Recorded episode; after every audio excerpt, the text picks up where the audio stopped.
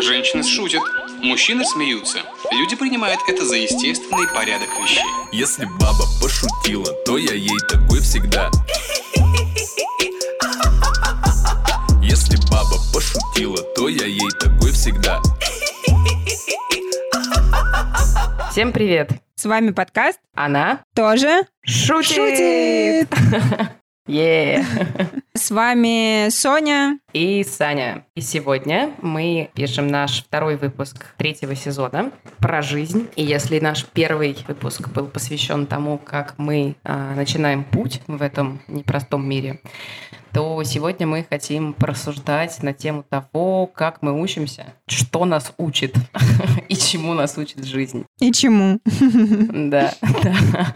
И как мы через все это проходим. Да, и мы, как всегда, подготовили шутки, как всегда, как и в первый раз, и как всегда в этом сезоне, мы подготовили шутки, которые друг другу заранее не показывали. Вот, и они будут из э, совершенно разных шоу. Не, мы не привязываемся больше к там, гендерному стендапу, не берем шутки только женские, поэтому у нас появится и мужской взгляд на мир, вот, который мы можем интерпретировать, в общем, поскольку мы женщины все еще. Ну, не знаю, я Саню давно не видела, только наблюдаю ее э, через экран ноутбука. Сань, ты там все еще женщина? Расскажи всем. А тебе какую часть в камеру ноутбука показать, чтобы объяснить, что, в общем, ничего, кроме цвета кожи, толком не изменилось?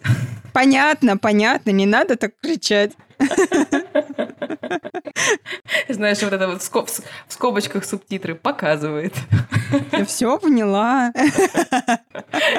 Или как на Netflix для слабовидящих озвучка того, что происходит на сцене. Типа откашливается. Да-да-да-да-да. Изображает пантомиму сидящего на унитазе человека.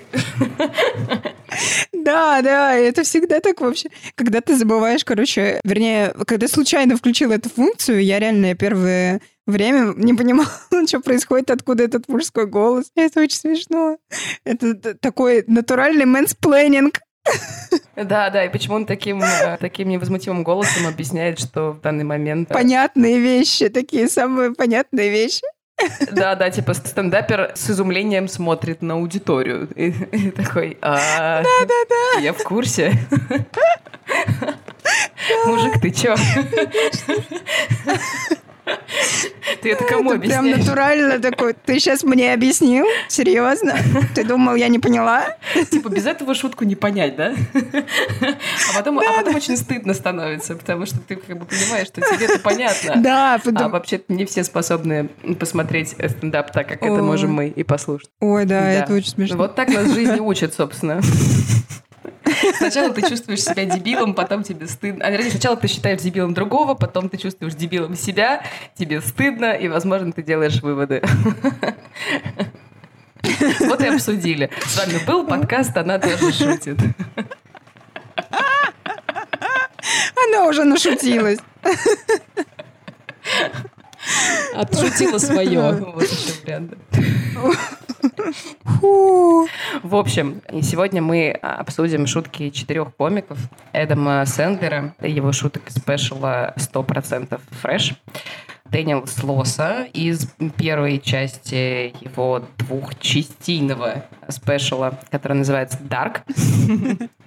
Я приготовила шутки Криса Рока. Вот, незабываемого, прекрасного, чудесного. И Пита Дэвидсона, но не из э, его последнего стендапа, к которому, я надеюсь, мы обязательно обратимся в следующих выпусках, а его спешла 2012 года. Давай начнем, наверное, с тебя, Сань, и первую шутку представишь ты. Да, давай начнем с шутки Адама Сэндлера. Э, Как я уже сказала, из special а 100% Fresh. В целом, про special скажу, что Адам Сэндлер, конечно, милашка, поэтому special смотреть в целом тоже приятно, но мне, честно говоря, наверное, такой жанр не заходит. Жанр я что имею в виду? То есть это не целостный какой-то special, где прослеживается четкая сценография, начало, середина, конец, кульминация. Вот, и вот это вот все. Вот, это больше... Как в школе учили. Да-да-да, как, как нас учили. Это больше похоже на такое попури из э, коротеньких шуток, где-то песенок, то есть он там часто перформит не в классическом формате, таком стендаперском, который мы чаще рассматриваем, вот, а может там условно на гитаре поиграть, попрыгать, и вообще, в принципе, много исполняет скорее таких песенок.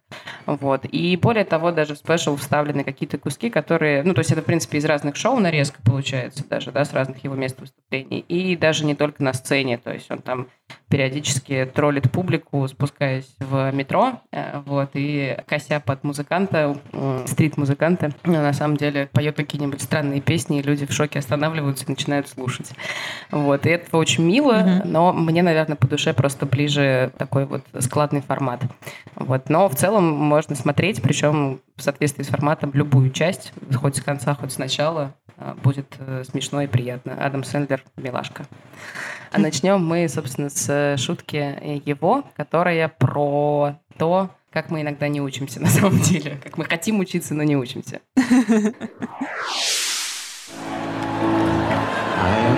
read a book, read a book, read a book, gonna be a better man, better man than I am. So I go to Amazon, Amazon.com, and I buy a dozen books, lots of books, smart books. They will ship them right away, right away in a day. And I have Amazon Prime, so it doesn't cost a dime. So I look at my new book, take a look at my book right away. I tune out, don't like reading, get distracted, so I turn on my TV.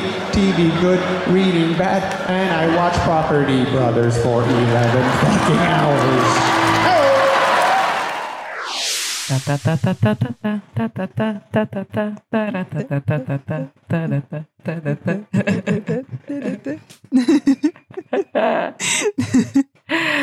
Ну, это просто песня про всех нас. Про всех нас. И мне кажется, супер актуально именно на карантине, когда мы, в общем, когда из всех э, щелей нам э, кричат, вот, вот оно ваше время для самообразования, самосовершенствования, давайте, в общем, читайте, учитесь, будьте лучшими версиями себя. И очень сложно, конечно, не поддаться на весь этот поток. Я, естественно, перед э, тем, как э, мы все успешно сели, кто-то успешно, кто-то менее успешно сел на карантин, вот, я тоже, значит, такая, типа, умнее всех. Я накупила себе всякого стафа для того, чтобы заниматься дома, потому что, ну, заниматься дома именно физически, физическими упражнениями, вот, потому что нету возможности, конечно же, ни в какие залы ходить. Так, скажи мне сразу, что, что меня ждет, когда я вернусь в нашу новую квартиру? Велотренажер на кухне? Что, скакалка, намотанная на люстру, которую никто не может снять уже четвертую неделю?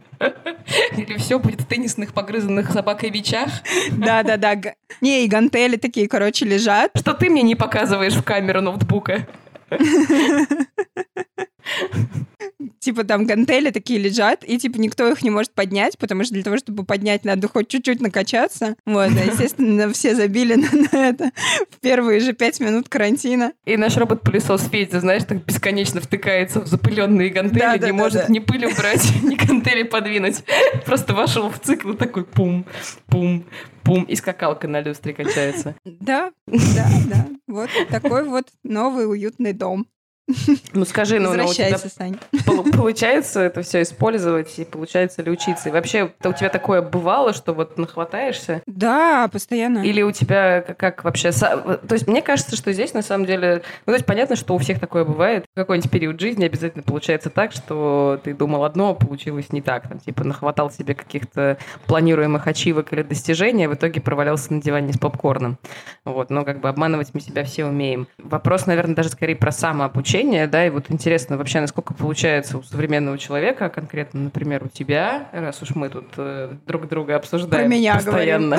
Да-да-да, про тебя, да. Вы не знали, но вообще подкаст про Соню. Как у тебя с самообучением? Получается ли у тебя делать э, в одиночку какие-то образовательные экзерсисы?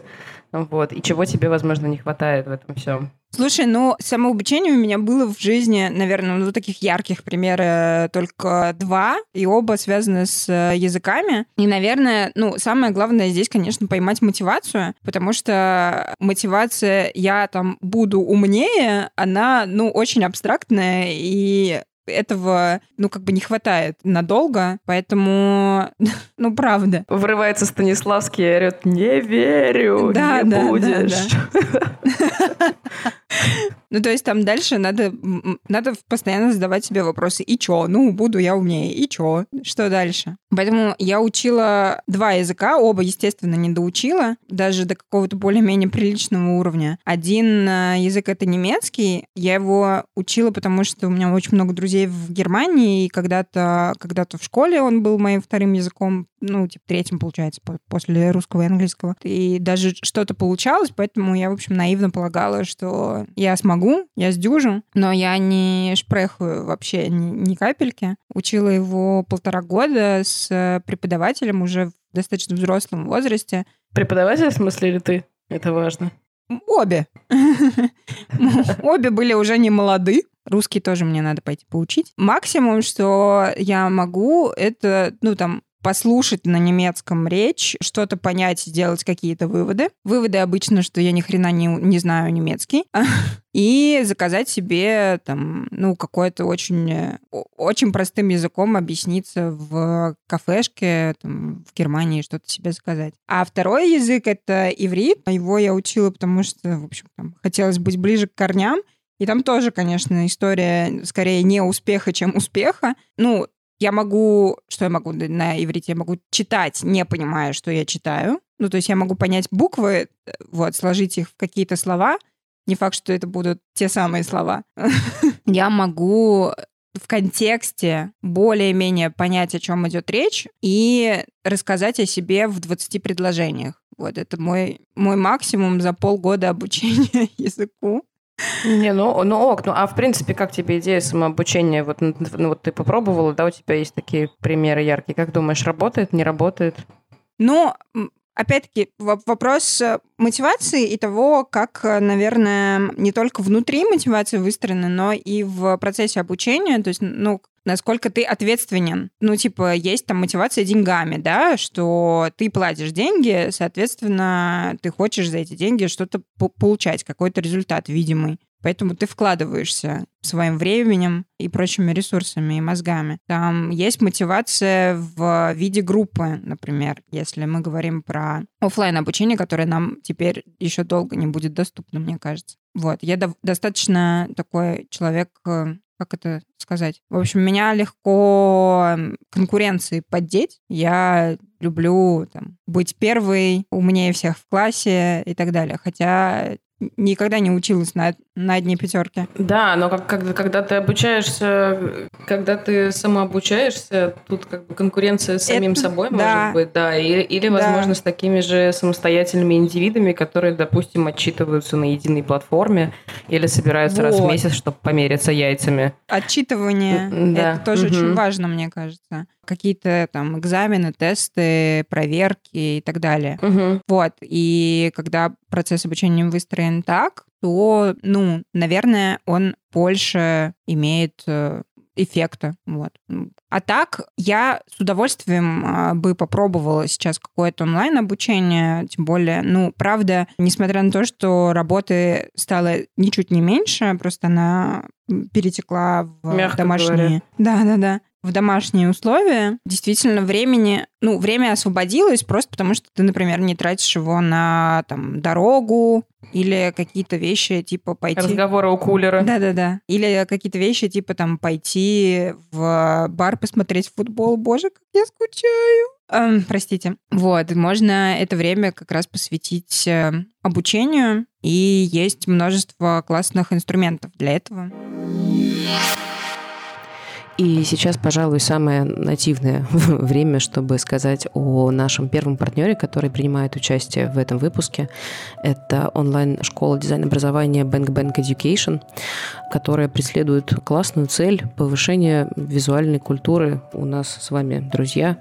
Вот. И мне кажется, даже шире, потому что порой материалы и курсы, которые есть в образовательной базе, рассуждают на более философские вопросы, которые касаются культуры общества вообще. И самое классное, что и вебинары, и онлайн-курсы, и бесплатная дизайн-библиотека, в которой очень много бесед и статей, все это создано и рассказано ныне живущими, действующими экспертами и специалистами, которые решают проблемы сегодняшнего дня и живут с нами в одном контексте. Я лично прошла полтора курса, второй не смогла, но там проблема скорее была в моей мотивации. Вот. И зато я, наверное, рисовать ботаническую иллюстрацию и цветовой круг. Это я осилила. Занимайтесь, учитесь чем-нибудь, повышайте свою культуру. Да, а мы оставим обязательно ссылку в описании. Переходите, пробуйте. Есть и бесплатный контент, чтобы просто втянуться. Мы переходим к следующей теме этого подкаста и немного поговорим не только про обучение с точки зрения получения каких-то новых знаний, но и с точки зрения социализации, а именно немного обсудим а, буллинг в школе, в общем, всяких забияк и то, как мы с этим справлялись, и что мы из этого всего вынесли и чему научились. Поговорим мы об этом с помощью Криса Рока. Yeah. Да, его классного спешла «Тамбарин», 2019 года Крис Рок вернулся, так сказать, к истокам. Он и начинал как стендап-комик, только потом стал там более известен широкой аудитории, там, снявшись в нескольких фильмах. Например, там я его помню по фильму «Догма», отличная комедия. Вот, он, кстати, с Адамом Сэндлером снимался тоже в каком-то фильме. Но это не важно. Ох, не знали ребята, что пересекутся потом в подкасте двух девчонок. А, надо им написать, вдруг порадуются. Да, да. Можно чатик создать. Я добавлю Адама, добавь, добавишь Криса. Интересно, какие у них это никнеймы. Ну, типа Адам Сэндлер один. The one. The Adam, the Sandler. Да-да-да. Так, так, ну что за шутка? Я уже хочу послушать. Да, шутка про буллинг, собственно, и чему он нас всех учит, и зачем он необходим этому сообществу. So I'm, I'm at the school, I'm at the school, and the lady comes back out. She goes, I want you to know that the school has absolutely no bullies. We have a no bully policy. We don't, we don't, we don't permit bullying. Any bullies will be kicked out of school immediately. And right then, I wanted to take my daughter out to school. I was like, what kind of half ass education is this? I mean, school is supposed to prepare you for life. Life has assholes.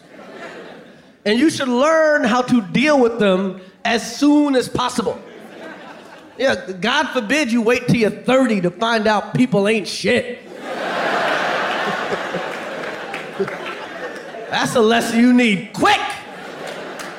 That's right. Well, I mean, one of the problems with the world is we got too many people telling their kids how special they are. These souped up kids walking the streets today thinking they're fucking special. I'm walking down the street and there's always some kid, hey, good work, Chris. Really funny, Chris. Love your work. I'm like, it's Mr. Rock, bitch.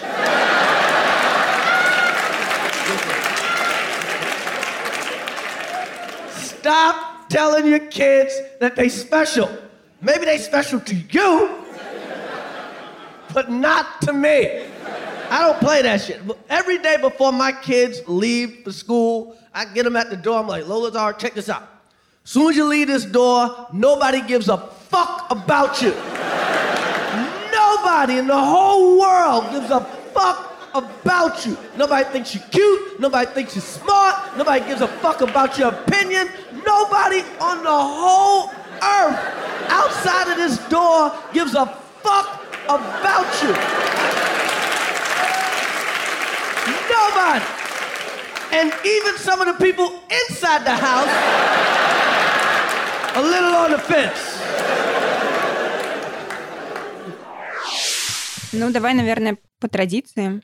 Я спрошу у тебя. Э, Держись, держись, держись, держись.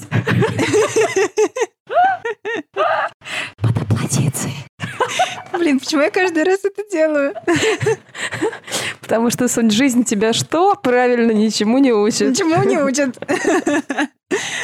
Вот. Да, а чему тебя научила жизнь, Сань? Были у тебя в, там, в какие-то годы а, обучения забияки? Я пыталась все время придумать какое-то слово, которое перевело бы буллинг на русский язык, и кроме забияк ничего, ничего не пришло в голову. Мне кажется, как все тенденции, скажем так, которые сформировались, собственно, в тенденции за бугром, они просто приходят иностранными словами и оседают где-то у нас. Ну что у нас? Забияки, э, задиры, трололо. Это так себе, конечно, исконно русское слово.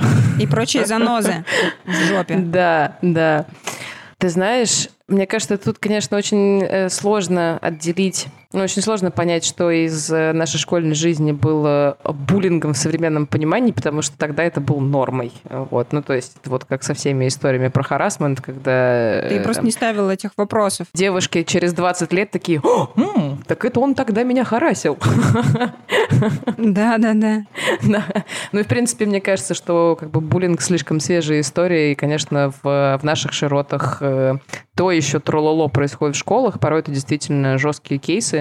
Вот, пожалуй, не, не, не будем говорить про грустную сторону вопроса, ибо хватает сейчас всяких переживаний. Но если говорить про какую-то такую более легкую и веселую, конечно же, буллинг был. То есть, э, естественно, у нас э, были ребята, которые слегка отличались, скажем так, от всех остальных. Э, Вот, кто-то был чуть-чуть странненький по сравнению с другими в поведении, были у него какие-то там свои. Ну, в общем, короче, все мы как-то отличались, были те, кто отличался сильнее. Я помню, хотя у меня школа была такая, скажем, приличная, то есть гимназия в приличном районе, а, небольшая, то есть мы, в общем, все ученики были под вниманием учителей довольно пристальным, всем доставалось нормально этого внимания. Вот, все равно были какие-то кейсы, естественно, когда над кем-то издевались. Вот, ну, то есть без э, каких-то, я не помню чего-то прям совсем жестокого, но тут как бы жестокость тоже вопрос относительный, потому что какие-то, наверное, обид, обидные слова и действия могут действительно оставить э, раны пожестче, чем, там, не знаю, по какой-нибудь порез на пальце. Ну, то есть тут вопрос жесткости тоже очень относительный. И, ну, у нас было пару ребят, которые действительно отличались э, от э, большинства, и ну, над ними часто смеялись. В основном это делали двоечники, то есть те, кто, в принципе, отличался резким таким отпетым поведением, и кто рисковал, кто был готов рисковать, потому что, видимо, не хотел. И мог, мог ничего не терять. Ни- Никакой репутации у этих ребят приличной не было. Мгм. Ну и, в общем, они всячески жгли, троллили, иногда там запирали, не, ну, запирали в классе, не давали выйти. То есть какие-то вот такие вот моменты, которые сейчас кажутся довольно безобидной детской игрой. Дети же довольно жесткие в целом, поэтому, ну, такое случается. Я надеюсь, что не пытаюсь сама переписать себе воспоминания и сделать себя хорошим, хорошим человеком, но, насколько я помню, я в этом дерьме всем не участвовала, как правило. И, ну, то есть мне это казалось не очень приятным в целом и тогда. И иногда я себя чувствовала тоже такой мишенью. Не то чтобы, наверное, как-то я сильно отличалась, но я, в общем, тоже была мишенью. То есть я там училась на пятерке, и меня многие преподаватели любили, в том числе типа за хорошее поведение и хорошую учебу. Вот, поэтому в мою сторону как бы иногда тоже ле- летели какие-то копья, и ну, меня это расстраивало. Конечно, меня расстраивало, когда там я чувствовала себя какой-то не, как любой подросток, как бы не дотягивающий до компании, вот, до каких-то классных ребят. Но я в, в процессе сформировала какую-то свою политику поведения в этом плане, которая мне позволила почувствовать ну, свой тон of voice какой-то, которого я придерживалась. Вот. И он у меня в целом состоял из э, двух элементов, как я сейчас понимаю. Вот. Первый элемент — это, собственно, продолжать э, хорошо учиться и развивать э, свой мозг, интеллект, а также, собственно, некое уважение учителей, не буду скрывать. То есть, как бы такая мысль у меня, естественно, тоже была. Я понимала, что если я буду клево учиться, то как бы с меня взятки гладкие. Вот. И второй, э, второй элемент — это, собственно, довольно такое свободное поведение. То есть э, я не, не была прилежной э, в плане поведения. Вот. Я тоже творила всякую дичь. Я очень любила какие-нибудь авантюры, я очень любила что-нибудь новенькое, я любила там сподвигнуть всех на какой-нибудь, не знаю, там, ну, что-то, что-то, может быть, творческое, типа какого-нибудь там, не знаю, давайте запилим спектакль. Вот. Ну, короче, какую-то такую инициативу проявить. Или прям конкретно что-нибудь набедокурить, вот, поучаствовать в чем-то, не знаю, на крышу школы залезть, например, или там какие-то такие штуки. Вот, в принципе. В общем, вот, вот это был мой рецепт э, успеха, и к этому меня, собственно, тоже, наверное, подвел в каком-то смысле и страх буллинга, вот, то есть страх быть каким-то засмеянным, а, оторванным от э, компании, вот, и подвергнутым каким-то насмешкам. Ну, вот такие мои впечатления о буллинге, наверное, из детства. Вот, хотя я, конечно, слышала, ну да, более жесткие истории, и ничего не могу сказать. Все.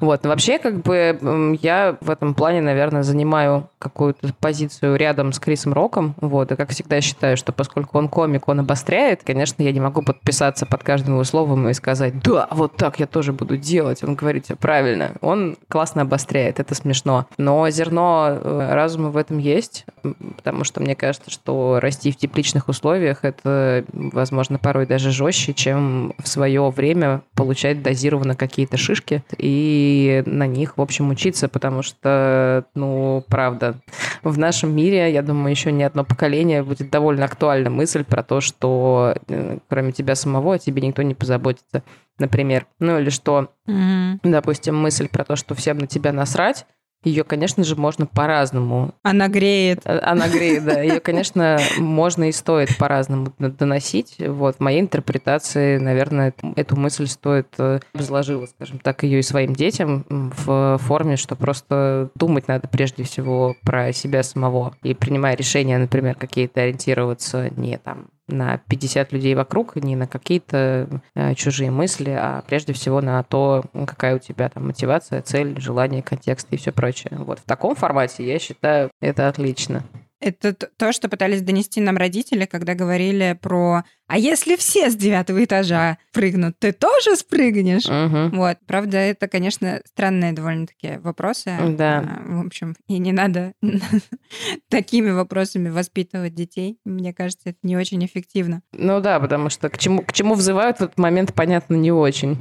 Да, честно говоря, больше раздражает. Про буллинг я тоже вот долго думала, был ли он у меня в школе, там, а, в лицее. Ну, с одной стороны, кажется, что нет, и хочется тоже, знаешь, так э, обелить немножечко себя, что я, в общем, была классной девчонкой, и со мной все дружили, любили, и я тоже никого, со всеми дружила, никого не обижала, поскольку я была всегда во дворе самый младший в компании, то я как-то быстрее, что ли, постигала социальные азы и училась у старших. И, в общем, обижали меня тоже старшие. Не мои ровесники, кстати, да, вот это было. Ровесники меня реально особо не трогали. Мне кажется, я больше сама себя там могла грызть какими-то подростковыми пубертатными сомнениями и неопределенностью, а вот старшие, зараза, вот они прям порой... Да, да, да, могли. Да. Да. Открылась?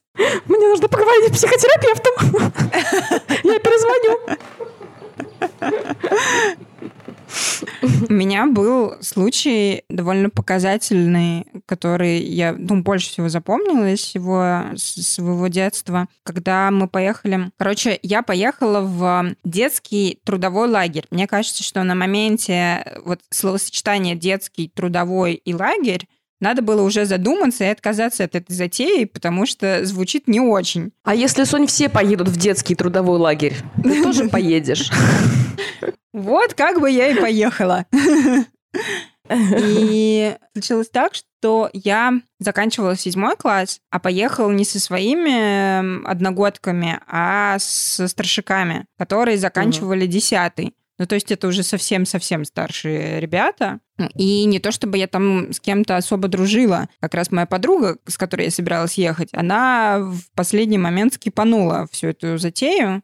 Сучка, подставила меня. Я поехала с ее одноклассниками, и среди них оказался такой натуральный скинхед. То есть мы росли еще в эпоху, когда скинхеды э, было ну, каким-то таким движением заметным и значимым. И они ездили в детские трудовые лагеря. Ну так, на минуточку. Я просто продолжу повторять это словосочетание, это отлично. Да, просто... Ой, не детство, а мечта. Прикинь, если бы были прям отряды. Отряд Эмма, отряд скинхедов. Такой типа лагерь субкультурка. Представляешь, А. какие там были бы эти э, концерты, там, кины бы показывали, там, не знаю, номера по боевому искусству, Эмо бы творчески плакали на сцене, то еще панки бы блевали. Они бы, да, ак- актерское мастерство отрабатывали, я думаю, максимально. А представь, какие были бы соревнования между отрядами этого лагеря. Блин, Вот это просто супер. хорошая, хорошая идея. Надо, надо пилить. И, в общем, я не знаю, ну, типа, как это пришло мне в голову, почему вообще об этом зашла речь, почему я решила поделиться этим именно с э, вот этими ребятами, среди которых был этот скинхед. Зачем-то, короче, я сказала, что я еврейка по национальности, хотя вряд ли у меня кто-то особо об этом спрашивал, тем более, в общем, все мы дети были. И э, национальный вопрос в тот момент уже не стоял так остро. Я не росла, блин, в советском времени, я все-таки еще не настолько старая. Ну, не знаю, каким-то образом, в общем, это всплыло. И я помню, как я как-то зашла в, не побоюсь этого слова, свою палату, вот, в в этом детском трудовом лагере. И обнаружила, что у меня полностью ну, такая развороченная кровать, у меня, в общем, скинут с нее матрас, и на спинке кровати нарисована звезда Давида, зачеркнута и написано «Смерть жидам». Мгм. Вот. Я просто в шоке от этого. Я, мне кажется, тогда там, второй раз в жизни увидела звезду Давида, но уже это воспринималось супер болезненно. На пороге, естественно, возник этот скинхед, чтобы, видимо, посмотреть на мою реакцию. А у меня, ну, вот в такие моменты страха, ну, у всех же людей сра- срабатывает этот, этот инстинкт «бей-беги». У меня, в общем, срабатывает скорее «бей», чем «беги», и я с разбега накинулась кулаками и криками «Смерть тебе, козел!» на этого скинхеда. Вот. Он, конечно, офигел, потому что, ну, я ему прям дышала в пупок, и была маленькой слабенькой девочкой, от которой он совершенно точно не ожидал такой реакции. Наверное, он думал, Маленькой слабенькой еврейкой. Давай, рассказывай эту историю Да-да, правильно. жидовочкой. Жидовочкой. Господи, какой кошмар. Так. И, наверное, он думал, что я там расплачусь и в истерике там убегу из этого лагеря, но как-то я оказалась, в общем, сильнее. Эта ситуация сделала меня, наверное, сильнее и подарила мне такой, знаешь, фильтр на всю жизнь, что если люди как-то странно реагируют на национальный вопрос, м, то, в общем, с этими людьми лучше дальше не общаться. Мне кажется, что буллеры нам дарят фильтры. Мне кажется, отвечать нетолерантностью на нетолерантность это прям жизнь всему нас научила, Сонь. Не, ну подожди, ну что было нетолерантного? Я же не назвала его москалем проклятым. Я про фильтр, я про твой фильтр. Типа, А, что, национальности тебе не нравится? Да пошел ты. Фашистюга. Ну, да, Какие-то вопросы. Ну да. Слушай, на самом деле довольно трэшовая история. Я вот таких, конечно, не, не, не припомню. А, ну я помню какой-то, да, был там всякие... Сложно назвать это буллингом, мне кажется, это просто были издевательства. Просто в моей голове буллинг это, наверное, какое-то все-таки не, неоднократная травля, Травля, человека. типа, да, да. да, да, То есть, Когда она какая-то последовательная, и это действительно может иметь очень неприятные последствия, потому что начинает казаться, что так и должно быть, прежде всего, жертве. Но Мгм. какие-то ситуативные, конечно, трололо и издевательства место имели. Пожалуй, даже отдельный выпуск можно этому посвятить.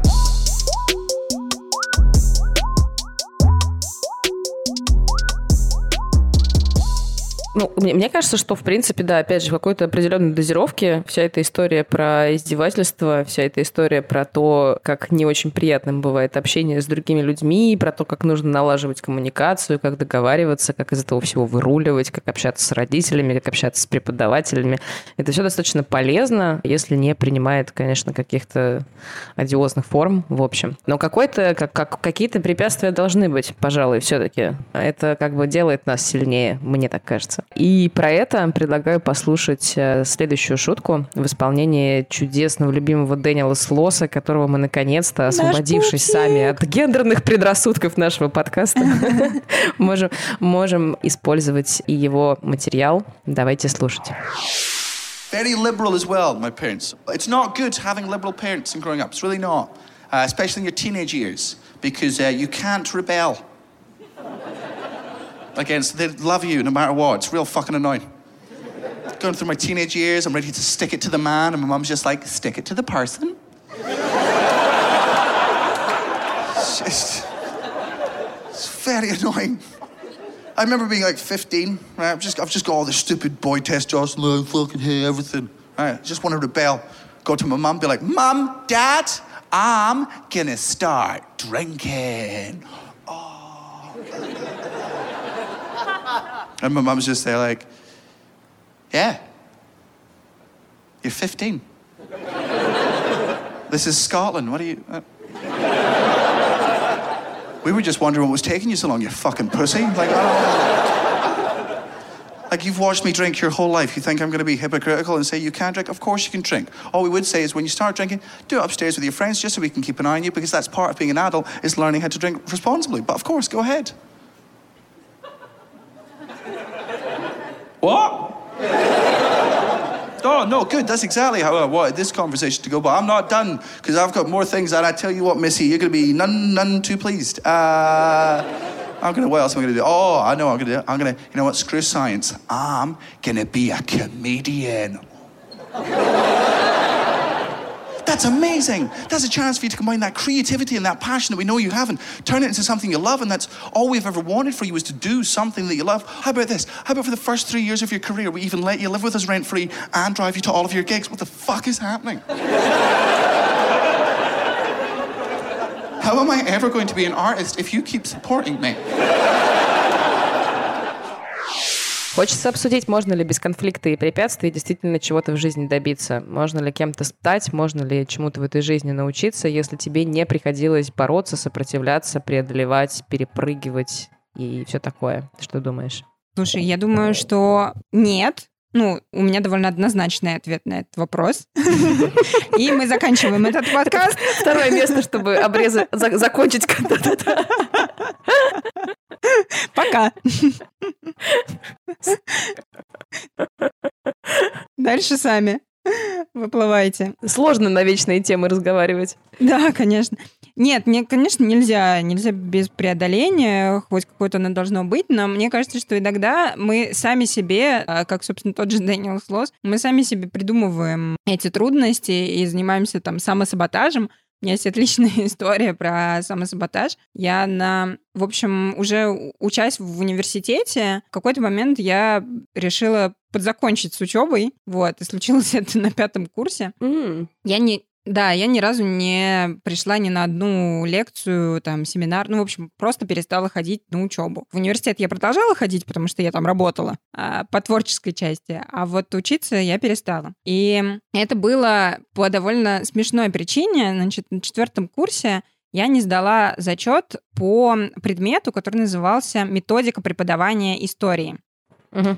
Да, потому что преподавательница, которая нам этот предмет преподавала, Мгм. она была не очень хороша в преподавании, как ни странно. Мгм. Мгм. И изъяснялась она, там у нее было каких-то три любимых фразы, и она их меняла местами, и это было вот все, что ты мог понять из ее лекций. Мгм. Как преподавать историю, что такое преподавание. Этот человек не мог, естественно. Где там методика? Да, да, да, да. И сколько этих методик, конечно, этот человек не мог донести до аудитории. Абсолютно. Она была просто ужасная. И я отказывалась э, как-то мириться с реальностью, не сдала зачет и решила, ну и хрен бы с ним. И на пятый курс просто забила. Хотя я ходила на пятом курсе именно по этому предмету, я проходила практику в школе.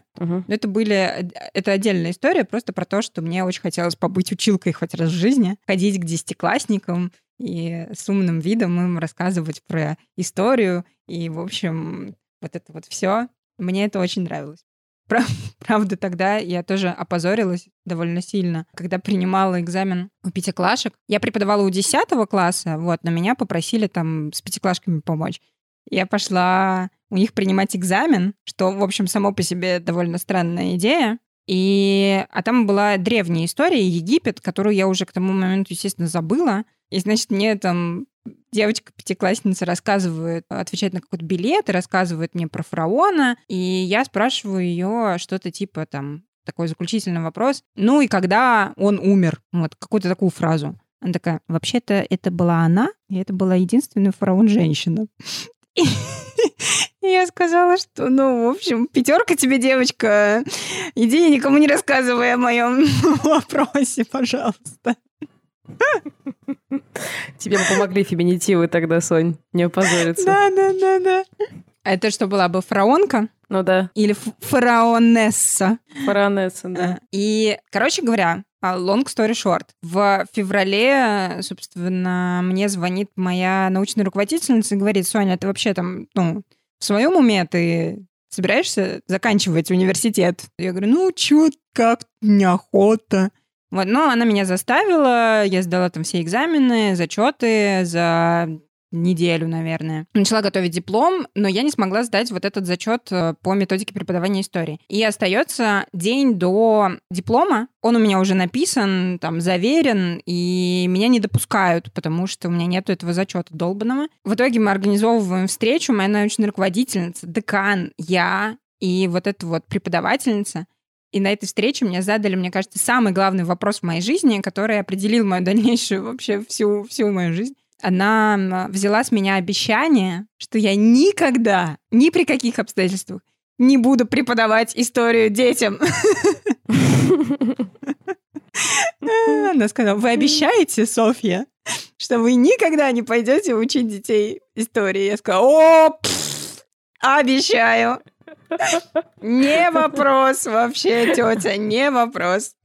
А вы, наверное, нарушили такое же обещание, да? Да, да, да. Сказала? Я, ви- я вижу, к чему это приводит. Я нету, не туда.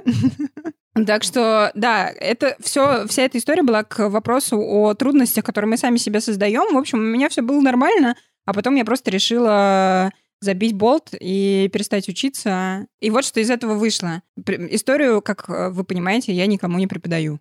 Только иногда выпендриваюсь своим образованием. Так вот сложно полученным. Хотя в дипломе у меня все еще написано, что я историк, запятая, преподаватель истории. Или учитель. Это надо выбрать, э, типа, подчеркните. Нет, это можно и то, и другое.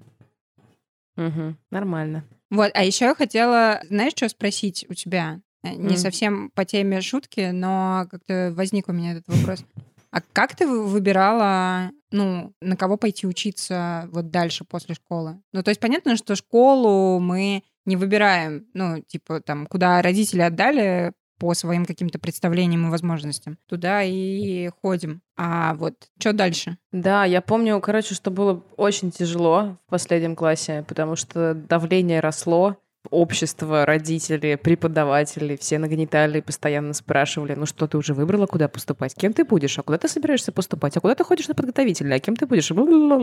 А я вообще не понимала, потому что, ну, как бы было очевидно, что предложенный спектр университетов и профессий, которые есть, я понятия не имею, что меня из этого интересует, понятия не имею, куда мне было бы прикольно себя э, приложить. Да, это такой жесткий выбор Вот. всегда. Да, и при этом давление... Тебе 16 лет, ты думаешь совершенно о другом. Да, ну ты просто не очень способен, в принципе, такими категориями мыслить и принимать такие решения. А чтобы взять, допустим, gap year, который сейчас довольно распространен, никто даже об этом, естественно, не говорит. То есть Конечно. у, у пар- у парней, понятно, там своя мотивация была идти в университет, чтобы просто в армию не загребли.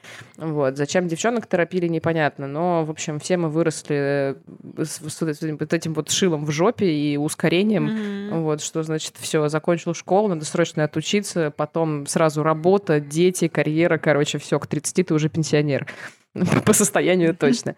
Вот. Ну и, короче говоря, было, не, было, не было вопроса, поступать или нет. Вопрос был куда, и вопрос был, как это сделать ну, достойно и при этом бесплатно. Потому что получать платное образование, ну, во-первых, откровенно говоря, не было Не ни возможности такой у родителей, ни, в принципе, морального права, потому что, в общем, я считалась не тупым ребенком, и было бы довольно странно и позорно, если бы я пошла на платное, типа того. При этом еще и страшно запугивали, естественно, тем, что все приличные учебные заведения проплачены там до 22 века, что туда просто, в принципе, не пробьешься без связи или денег. Короче, было очень тяжело, я помню. Вот, и там было много всякого сопротивления, конечно, такого и преодоления. Я, ну, в общем, тогда максимально, как это сказать-то, подпадала под э, порочное разделение на гуманитариев и негуманитариев, вот, и, значит, понимала, что, ага, окей, ладно, видимо, на всякие там технические науки, математические науки я не способна все-таки, ну и, кажется, это не совсем мое, цифры типа не мое. Ну и, в принципе, я всегда была как-то очень комфортно себя чувствовала, в общем, в пространстве языка, смыслов, текстов, литературы, иностранных языков, все, что было, в общем, с этим связано. И я, в общем, понимала, что куда-то в ту сторону, видимо, надо идти. Но у меня было каких-то несколько разной степени гениальности идей. Вот. Одна из них был журфак в СПБГУ, там другая была запасная идея про восточный факультет, потому что, типа, иностранные языки дипломатия, и в целом как бы все это интересно и, и вроде как не, не очень бесполезно. Потом я окончательно перессала в какой-то момент и рассомневалась, что я смогу поступить э, в СПБГУ на бесплатное, и я ходила в вышку еще на подготовительный, и туда по Олимпиадам поступила на социологию, вот, максимально расплывчатый предмет про, значит, про общество и какие-то гуманитарные науки. Ну, а, собственно, когда я поняла, что я поступила, у меня уже, если что, есть э, план Б, я наконец-то расслабила булки, ну, насколько я смогла. Не то, что прям совсем от... И занялась от... планом А. Да-да, не то, чтобы совсем как бы улетела в фантазии, вот, но как-то подрасслабилась. Поскольку от журфака меня отговорили, слава богу, я подумала, окей, а куда еще я могу с ПГУ пойти, где интересно? И тут, значит, внезапно нарисовался философский факультет. И когда я прикинула, в общем, одно к другому, я поняла, что на самом деле, пожалуй, э, вот максимально такой расплывчато определенная область — это то, что мне нужно, потому что профессиями я мыслить сейчас не способна. Ну, то есть какая там... Я, я не способна придумать себе профессию, мне точно не интересна сама по себе социология, и иностранные языки — это, конечно, клево, но, кажется, я могу это, ну, там, их изучать условно на факультативе на каком-нибудь, mm-hmm. вот, а так сильно нырять в лингвистику, кажется, мне не особо интересно, вот, ну и это был, на удивление, очень правильный выбор, я до сих пор себе за него благодарна, вот, то есть, конечно, профессии мне это не дало, но это дало мне очень много всего другого, что, наверное, правильней было тогда, по крайней мере, для меня. Это дало мне кажется, ну вот по моим, опять-таки, ощущениям и по, по собственному опыту, это дало умение учиться и умение... Кучу инструментов, да. Да, собирать информацию и ее раскладывать правильно. Потому что то же самое с, там, ну, конечно, не то же самое, но при, примерно это я и получила на истфаке. Ну, то есть, да, конечно, это более определенный предмет, история, и можно из него так наколотить э, совершенно конкретных знаний, вот. Но больше всего мне в жизни помогает просто умение учиться, умение задавать вопросы и там докапываться до каких-то источников. Иногда в прямом, иногда в переносном смысле копать нас научили. Да, абсолютно, абсолютно. Вот. И очень честная и, и правильная фраза была в самом начале, мне кажется, самый первый день, там, наш чуть ли не посвящение был, когда, собственно, нам, свеженьким студентам, сказали, что э, вы пришли сюда не за знаниями, а за знанием, как эти знания получать. Ну и, в общем, с, с первого же дня я почувствовала, как меня с заботливых школьных учительских ручек бросили во взрослую жизнь, потому что я пришла в универ, я, естественно, сразу стала старостой, вот, но в отличие от школы, в университете всем было на тебя насрать. И если ты сам не заинтересован в том, чтобы сдать какой-то экзамен, получить какое-то знание, чего-то найти, чего-то организовать, где-то как-то, если ты сам не замотивирован и не начинаешь в эту сторону шуршать, то ты просто профачишь все эти возможности, потому что нигде никаких объявлений, никто тебя за ручку не водит, никто тебе там не повторяет 300 раз домашку в дневник записать, никто тебе не сообщает, а как получить материальную помощь, там, будучи там, каким-нибудь mm-hmm. студентом из-за границы. Ну, короче, вот этого всего просто нет. Если ты сам как бы не начинаешь ломиться туда и трясти с преподавателя полезные знания, он так и будет э, бурчать в тетрадку, и ничего полезного тебе не скажет. Так что вот такая моя история про университет, пожалуй. Да, еще про странных преподавателей а, я тоже почему-то вспомнила, что у нас был опять-таки какой-то невнятный предмет и еще более невнятный препод, который на первой же лекции он ее начал с анекдота, анекдот был, я думаю, что более-менее всем известен. Почему нельзя ебаться на площади? Почему? Потому что советами заебут. Вот так он начал лекцию.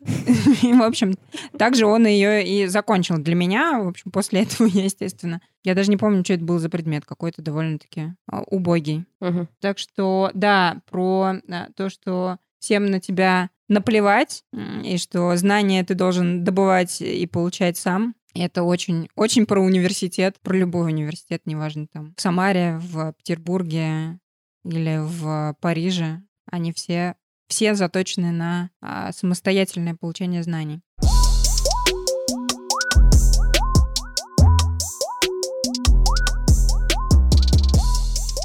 И, наверное, завершающая все-таки шутка у нас будет сегодня прозвучит. Все-таки.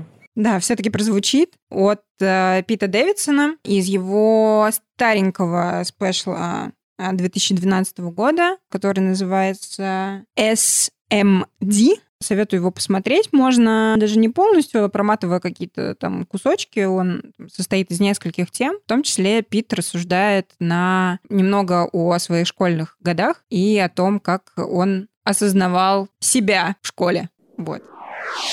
No, I was a I was a loser in high school. It was my fault though. Like I realized it. Uh, it's my fault. I went to three different high schools.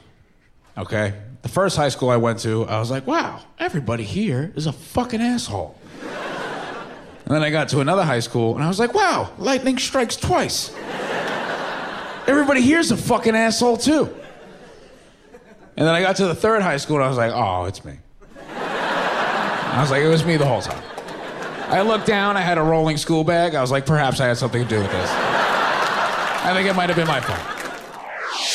Собственно, я хотела даже не о том, о чем шутит э, Пит Дэвидсон, поговорить, не о том, что мы в ситуациях обнаруживаем себя дебилами во многих, вот, хотя думали, что вокруг все виноваты. О переходе из класса в класс, из школы в школу было у тебя такое? Нет, у меня, у меня в, этом, в этом плане очень после, последовательная была и целостная история, такая тепличная, можно сказать, в каком-то смысле, потому что я, собственно, какую школу начала, такую и закончила. И единственное, какие-то, наверное, прямо изменения были у нас, и у меня, в частности, ближе к концу, в старших классах, потому что перед старшими классами у нас часть... Э, ну, у меня всего было две параллели, то есть два класса, школа была небольшая перед старшими. Часть ребят ушли по всяким лицеям э, уже с какой-то специализацией конкретной. Ну и там несколько человек, которые явно отставали от остальных, их, в общем, как бы попросили тоже в какие-нибудь другие заведения. Вот. И нас осталось мало, и нас э, объединили практически А и Б в один класс. Это было единственное какое-то структурное изменение, которое со мной произошло именно в рамках школы. Ну и, в принципе, как бы выросла я в одном городе, то есть не, не переезжала особо с места на место, и уже как-то путешествовать стало позже. Но очень много думаю про, в принципе, адаптацию и ее пользу в процессе воспитания жизни. И даже порой кажется, что, наверное, не вредно было бы хотя бы разочек поменять школу или город, пока ты еще гибкий и юный, посменять контексты, поучить не там один родной и два иностранных языка, а прямо оказаться в мире, где все разговаривают на другом языке, потому что сейчас я общаюсь со многими, особенно ребятами помоложе, которым там сейчас где-то 24, 23, в общем, следующее поколение прекрасное, которые росли в разных странах, такие прям дети mm-hmm. Мира. И это удивительные создания, то есть э, я прям вижу, мне кажется, как круто на них повлияла вот эта вот смена контекста и возможность э, побыть в абсолютно разных культурах, обществах, разговаривать с, детства на разных языках, видеть, насколько мир бывает разный, не когда тебе там 20 и интернет появился у тебя дома. Ну, не 20, конечно, но примерно в этот момент интернет стал приличной скорости. Вот. В нем появилась какая-то информация. Мне кажется, это довольно круто и полезно. Ты что думаешь? Да, я на самом деле тоже мечтала о такой более тепличной жизни и рассчитывала на то, что я закончу ту же школу, которую и начала, но у родителей, слава богу, были другие планы на мое образование и мою жизнь, и они меня в девятый класс отдали в лицей. Все учились в лицее с восьмого класса. И, в общем, у меня в связи с этим было три, одновременно три истории. Значит, первая, я никогда не учила анатомию, потому что в школе ее еще не учили, а в лицее ее уже прошли. Поэтому я не знаю, в общем, каких-то элементарных вещей, ну, там, где печень почками находится в организме, для меня до сих пор загадка. Ну, про печень я уже больше, конечно, начала понимать с годами. Где болит, там и болит. Там и лечить. Да, да, да. Там и врачу показывай. А вторая история, собственно, про адаптацию. Я пришла не одна новенькая в класс. Со мной пришла еще как минимум одна девочка, про которую я помню. И у меня как бы не было шансов стать популярной в своем классе, сразу завести много друзей или там каких-то поклонников – потому что, ну, я была достаточно обычным ребенком, а вот эта вот девочка, которая пришла одновременно со мной, у нее были сиськи четвертого, блин, размера.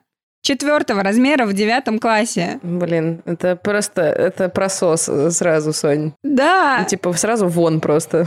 Даже с учетом того, что у меня сиськи тоже как бы в седьмом классе уже на- начали расти и были, ну, как бы заметны на худеньком теле, я все равно, естественно, там даже и близко не отсвечивала по сравнению с этой девочкой. И мы недавно с моим лучшим другом... Скажи мне, Сонь, или, или я должна обрати, обратиться к твоей груди. Скажи, она тоже в итоге выросла такой, как она выросла из чувства конкуренции? Да, да, да. Конечно. Видимо, видимо, в этом плане как бы моя грудь, она просто сразу откинулась на диване и сказала, знаете, делать что хотите, короче, я в этом дерьме не участвую. Она такая, все в мозг, все в мозг. Блин, да если бы. Не, я просто, да, я в девятом классе поняла, в общем, куда стремиться, и устремилась туда. Да-да-да, где идеал? Что собирает лайки в этой жизни? Ага. Окей. Да, мы даже с моим другом недавно как раз в... ему напомнила эту историю. У меня лучший друг, собственно, он вот из того самого лицейского класса, и это был первый человек, с которым я там начала общаться, потому что, ну, мы сошлись на теме футбола. Потому что он, он гей, и ему неинтересны сиськи. Нет, как ни странно. Он тоже очень хорошо запомнил ту, ту девочку, и чуть меньше запомнил меня в девятом классе. Вот. И говорит, что это перевернуло его представление о женщинах в принципе. Он такой, а что, так можно было, да? Он никогда не предполагал, что сиськи могут оказаться так быстро и так рядом.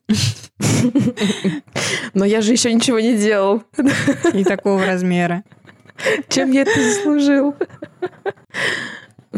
И была еще тоже довольно забавная история про адаптацию и лицей. Я за вот летом перед лицеем опять оказалась в лагере, как ни странно. На этот раз в интеллектуальном. Мы играли в «Что, где, когда». И я там познакомилась с э, несколькими ребятами, которые уже учились в лицее, и даже начала с одним э, мальчиком встречаться, и собственно, бросила его примерно через там, пару недель по довольно тупой причине. Он был блондин, а мне блондины не нравились. Нахрена, спрашивается, я начинала с ним встречаться? Не знаю. Там, видимо, тоже была странная причина, но этот подкаст... У нас будет про это подкаст отдельно, в смысле выпуск. Да, наверняка. А может и подкаст, хрен знает. Как мы помним из первых двух э, сезонов нашего подкаста, у меня, в принципе, всегда были странные критерии выбора мужчин. Да. Вот, и до сих пор не остаются со мной. Но самое э, прекрасное в этой истории, что мальчик, собственно, оказался лицеистом, он научился уже, получается, тогда в одиннадцатом классе, и как-то замещал у нас физику. И это помогло мне, наше прошлое помогло мне получить первую и единственную пятерку по физике в моей жизни. Я уже тогда знала, что... Связи. Да, да, да, да, да, да. Связи решают. Связи и сиськи. Да, вот такие выводы. Что нам помогает в учебе? Да-да, чему нас научила жизнь? Детство. Да. Да, ну вот ты вспомнила про лагерь, я подумала, что да, наверное, поэтому мне, кстати, так нравилась эм, история про, ну, короче, возможность поехать в какие-то разнообразные лагеря и вот такие штуки, потому что там ты как раз можешь, э, во-первых, чего-то новенького, конкретно новенького почерпнуть, а во-вторых, ты там действительно Да. меняешь полностью контекст, и вот там вот начинается такое ощущение, что вот, вот сейчас меня жизнь прям научит, потому что там столько разных новых ситуаций, новый социум, новые люди, ты можешь себя по-новому как-то спозиционировать. Тогда я таких слов не использовал, но теперь они мне очень помогают в этом, конечно. И э, начинаешь по-другому ориентироваться. Ну, короче, вот э, именно вот эта вот польза абсолютно нового какого-то сообщества и того, как ты в нем ориентируешься, как ты формируешь там свою жизнь, это было невероятно интересно и круто. Мне прям очень нравилось. Наверное, потому что я не, не переходила, собственно, из школы в школу. Мне такая встряска была особенно интересно и полезно. Я даже во взрослой жизни недавно повторила вот эту тему с э, лагерем. Я в прошлом году ездила на такую короткую творческую смену с э, там, ребятами проходить э, трехдневный плотный воркшоп. И я поехала с мотивацией не потому, что мне там именно знания какие-то нужны были от этого воркшопа, а потому что хотелось чуть выйти за рамки каких-то там своих социальных связей и поучиться сосуществовать с другими людьми в большом количестве, которые совершенно каждый со своей историей, сформированной личностью уже. И, в общем, об этом обо все тоже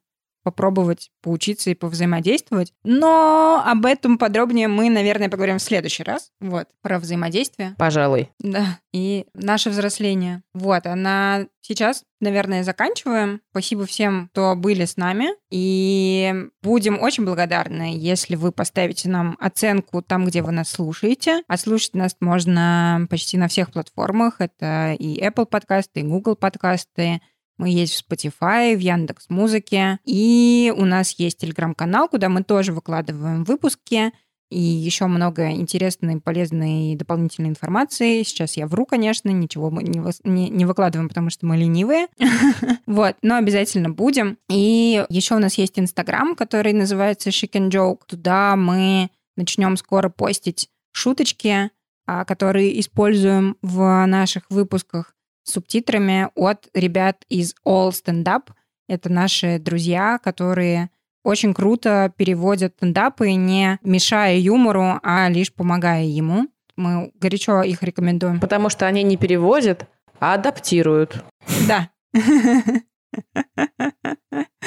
И, кстати, Пита Дэвидсона я смотрела именно у них на канале. Все ссылки в описании. В общем, любим, целуем. Сань, скажи что-нибудь на прощание. Ой, я, пожалуй, процитирую слоган онлайн-школы Bank Bank Education «Вооружайтесь образованием». Я думаю, что нам всем это поможет. Ура! А вот что вы под образованием понимаете, это уже дело ваше. Пока-пока. Пока!